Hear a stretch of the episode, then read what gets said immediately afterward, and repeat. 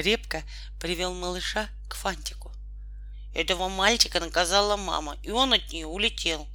То есть, как это улетел? Очень просто, на бумажном змее. А где змей? Отдыхает на крыше. Он сейчас полетит обратно с мальчиком.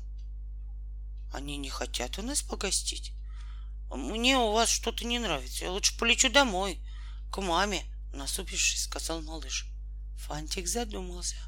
Он не сразу обратил внимание на то, что Репка все время подавал ему какие-то загадочные знаки и моргал то одним, то другим глазом. Когда он это заметил, то догадался, зачем Репка привел к нему малыша. «Ну что же», — сказал Фантик, — «если мальчику у нас не нравится, мы не будем его задерживать.